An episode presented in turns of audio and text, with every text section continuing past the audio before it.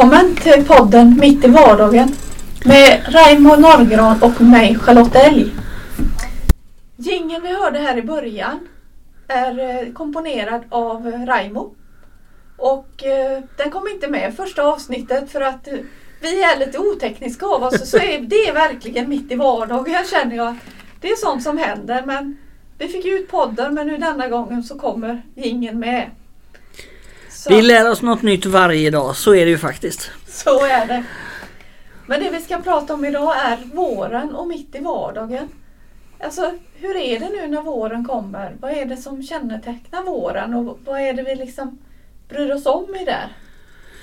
Ja, det klassiska är väl egentligen jag har vänner som är duktiga på att artbestämma fåglar. De vet nästan vilken vecka de brukar komma. Så, så duktig är inte jag.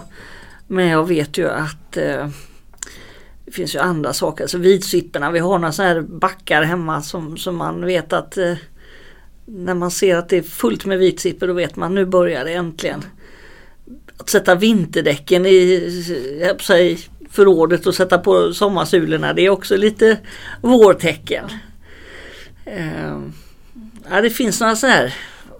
Vad, vad har du mer än Nej, jag måste, ju, jag måste ju berätta det här om fåglar.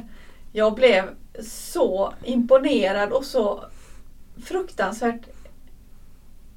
Vad ska jag, vad ska jag säga? Jag blev så ödmjuk mot vad som, alltså hur de här gamla tänker. Alltså jag träffade en gammal dam för ett år sedan. Och eh, vi pratade om eh, svalor. Mm. Och den här damen säger att den 7 maj så kommer svalorna. Sen jag gammalt? Ryser, jag ryser. Ja, den här damen är rätt gammal. Ja, ja. Jag ryser för när, den 7 maj så står jag hemma hos min pappa. Han har massa ladusvalor. Ja. Så säger jag till pappa, titta svalorna och så tittar jag på vilket datum det var. Det var den 7 maj. Det var så röst. Ja, det var så häftigt. Men sen är ju blommorna och alltså de här mm, Alltså när vi, snödropparna kommer Tussilagon men det är ju nästan så att Tussilagon och krokusen ja. kommer innan.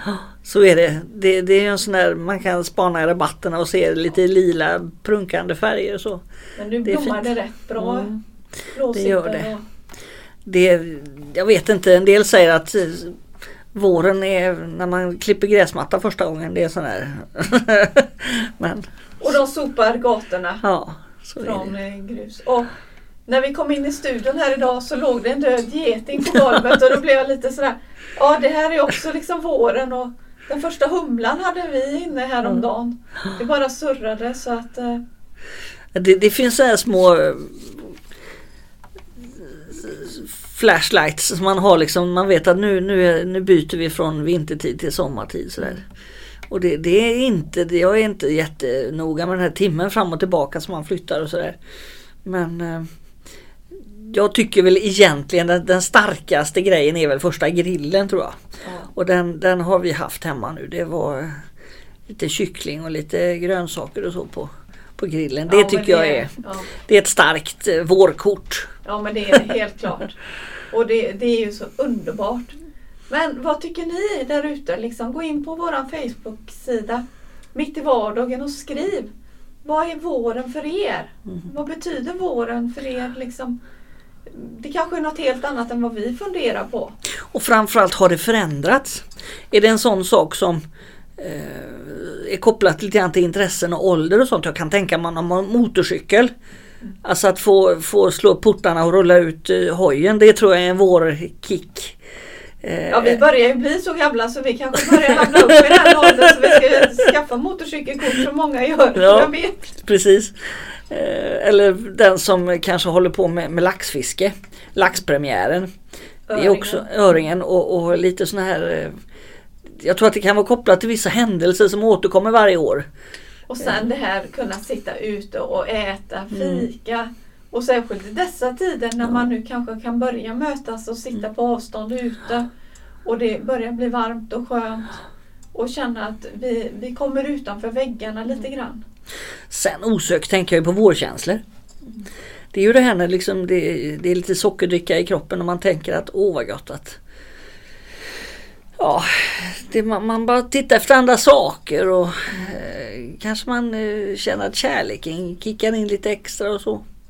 Det är inte helt ovanligt på våren Nej. säger de. Men sen finns det också en annan sida av det och det är ju vårdepressionen. ja, Finns det också som folk går in i. Alltså, vi är ju alla olika och vi får försöka hjälpas åt. mm.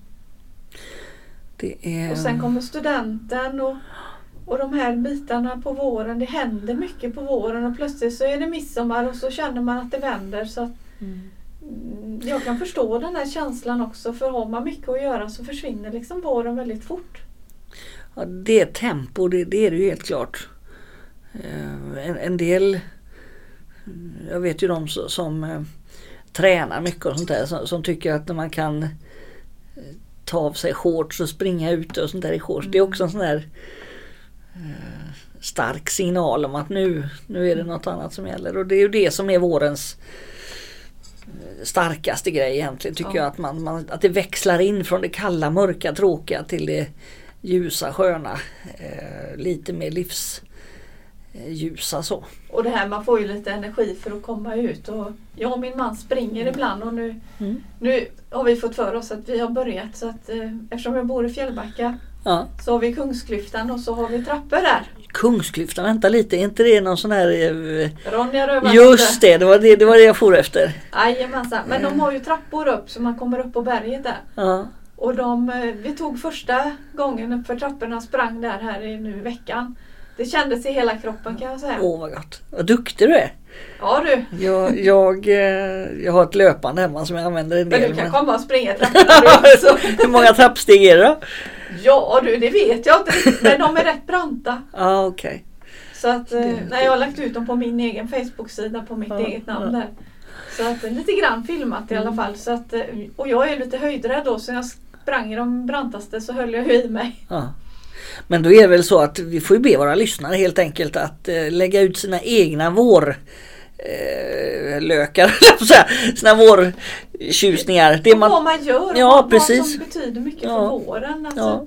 Och hur, hur kan man träna under våren? Hur tränar Mm. du under Mm. våren? Ja.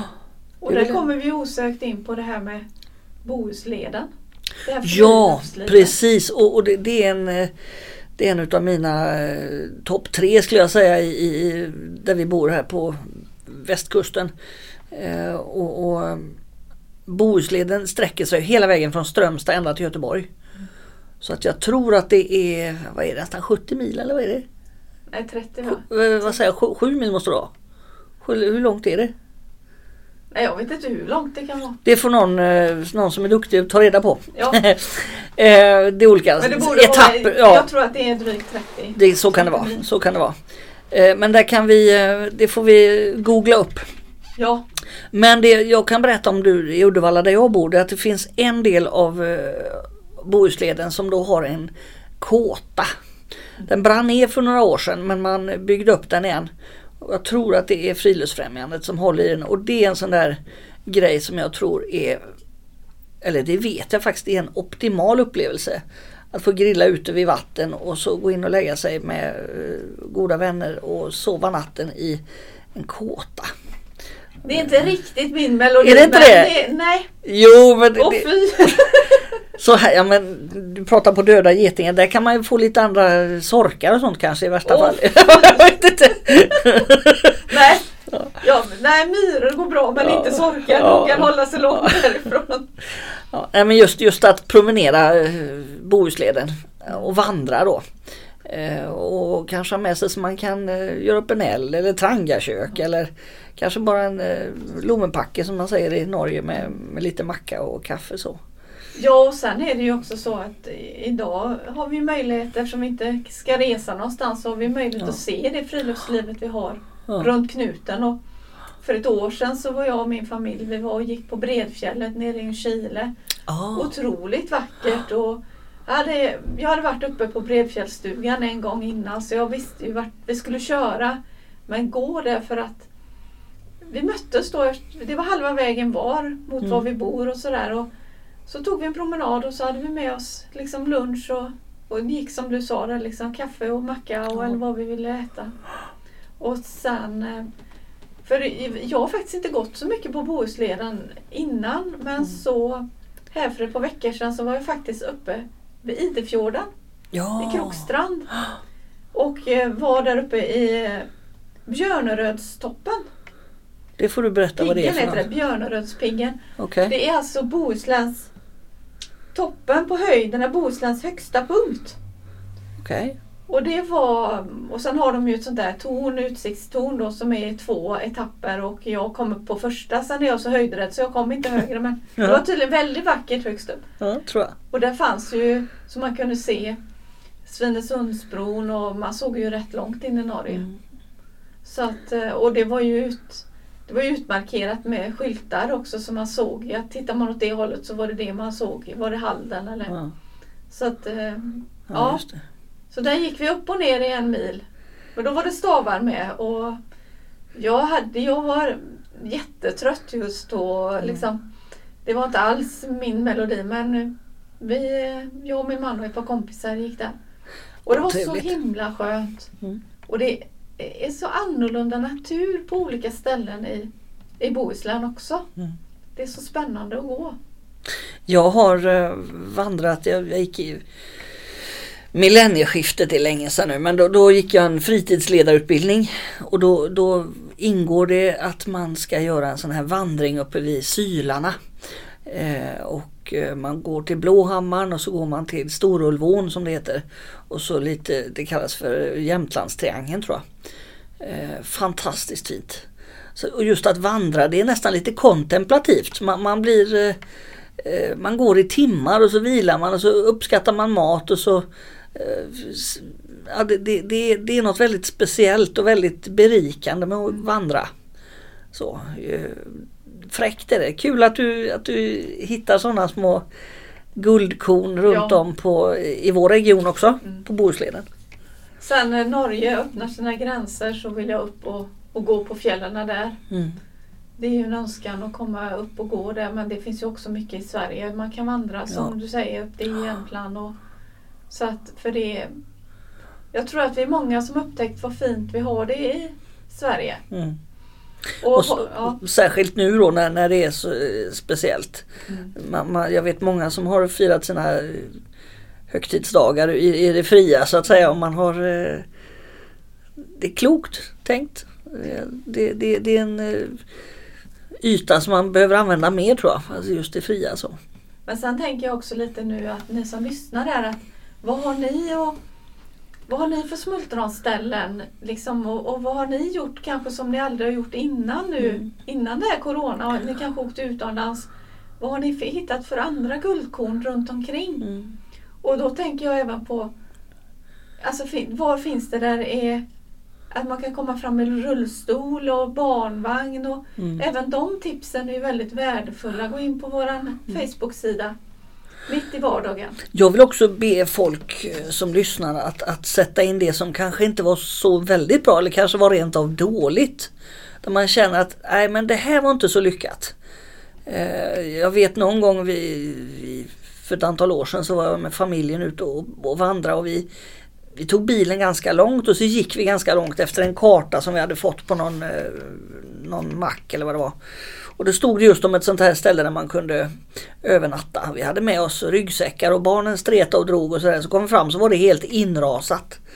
Det, var, det hade inte varit någon där på kanske 15 år så, som vi förstod det för att taket hade ramlat in och det var liksom eh, och jag vet också att vi har varit ute och skulle haft fiske med någon som hade lite rörelseproblem och så stod det att det fanns handikappbryggor. Eh, men de var ju också nästan sjunkna då. Så att eh, sånt kan också vara intressant att veta när, när man ville väl och det inte blev så bra.